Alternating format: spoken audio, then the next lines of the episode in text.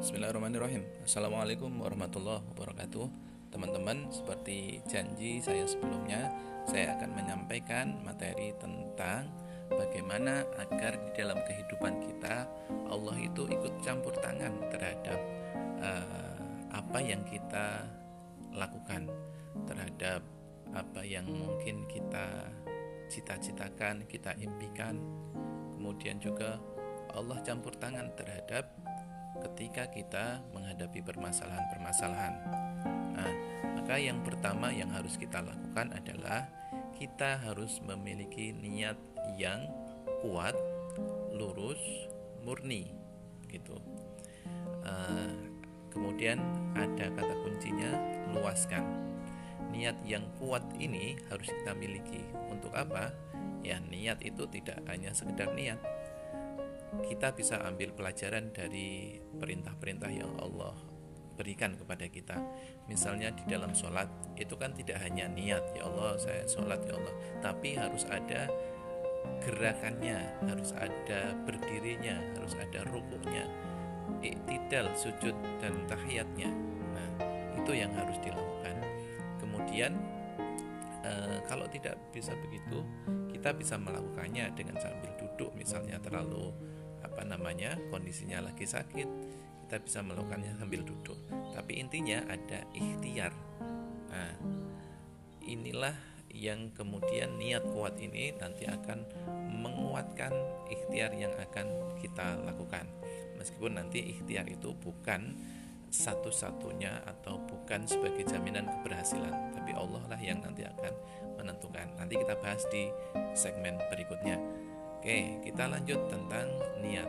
Yang pertama tadi kuat, terus kemudian lurus dan murni. Ya, niat yang lurus hanya semata-mata karena Allah Subhanahu wa taala, bukan karena yang lain, bukan karena tendensi yang lain, gitu ya. Allah itu tidak bisa dimodusin, tidak bisa dibohongi, gitu ya.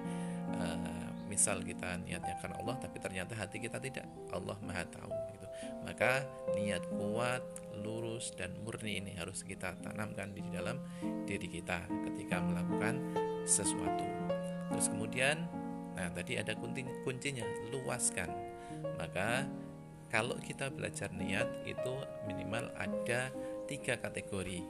Yang pertama niat sempit, yang kedua niat biasa-biasa saja, yang ketiga adalah niat luas. Nah, niat sempit itu apa? Niat sempit itu yang kita niatkan terhadap sesuatu sering kali hanya untuk ego diri kita sendiri memenuhi kebutuhan kita atau kesenangan diri sendiri. Itu kalau misalnya e, niatnya mau umroh itu kan sebenarnya bagus. Tapi kalau niatnya saya pengen umroh ya kenapa? Karena teman-teman sudah semua. Atau saya pengen umroh pengen selfie di depan Ka'bah gitu ya. Biar uh, bisa apa posting OTW Mekah. Nah misalnya begitu. Nah, itu niatnya niat yang sempit. Kemudian niat yang sedang. Niat yang sedang itu niat yang biasa-biasa saja. Tidak ada gregetnya atau uh, saya pengen masih umroh ya. Ya umroh begitu ya saya sudah punya tabungan. Ya sudahlah saya pengen lihat apa Mekah itu seperti apa begitu ya. Tidak hanya di Indonesia saja. Nah itu sedang-sedang kemudian Nah, niat yang ketiga inilah niat yang luas, inilah yang Allah nanti akan memberikan e, pertolongannya kepada kita. Akan ikut campur tangan terhadap apa yang kita lakukan. Seperti apa niat luas itu? Misalnya e, kita menginginkan rumah katakanlah. Rumah itu kan sebenarnya kebutuhan semua orang, gitu ya Nah, jadi nanti bisa niatnya sempit, niatnya sedang, niatnya luas dari apa yang kita kita maksudkan. Niat luas ketika memiliki rumah misalnya, ya Allah, saya ingin rumah yang luas, yang ukurannya seribu kali seribu hek, eh, maaf seribu kali seribu meter begitu ya.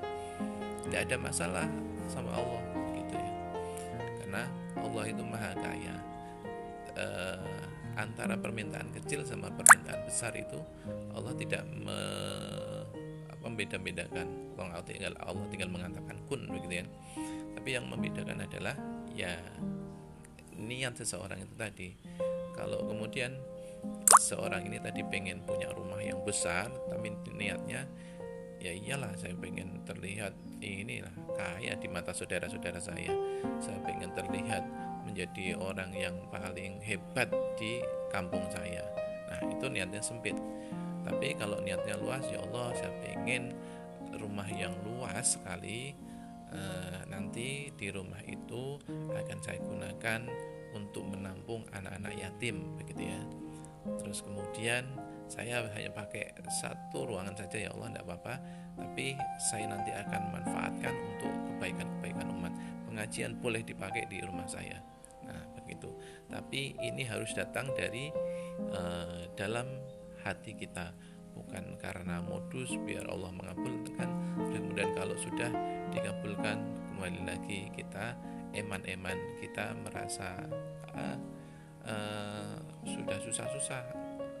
Kemudian ngapain dilakukan seperti itu? Padahal permintaan awal kita itu kita berjanji kepada Allah memberikannya uh, untuk di jalan Allah lagi gitu maka Allah sekali lagi tidak bisa dimodusin tidak bisa dibohongi gitu hati nurani kita yang nanti akan uh, berbicara. Maka tahap awal adalah yakinkan bahwa apa yang kemudian nanti kita akan lakukan itu semata-mata kita niatkan untuk Allah Subhanahu wa taala. Seperti yang dituntunkan di dalam iftitah kita. Inna salati wa nusuki wa mahyaya wa mamati lillahi rabbil alamin. Segalanya untuk Allah Subhanahu wa taala. Hidupku dan matiku untuk Allah Subhanahu wa taala.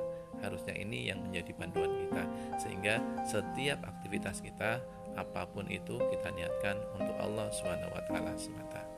Demikian semoga memberi manfaat bagi kita semua. Kita nanti akan lanjut pola berikutnya agar di kehidupan kita senantiasa mendapat pertolongan dari Allah Subhanahu wa taala. Ketemu lagi dengan podcast selanjutnya.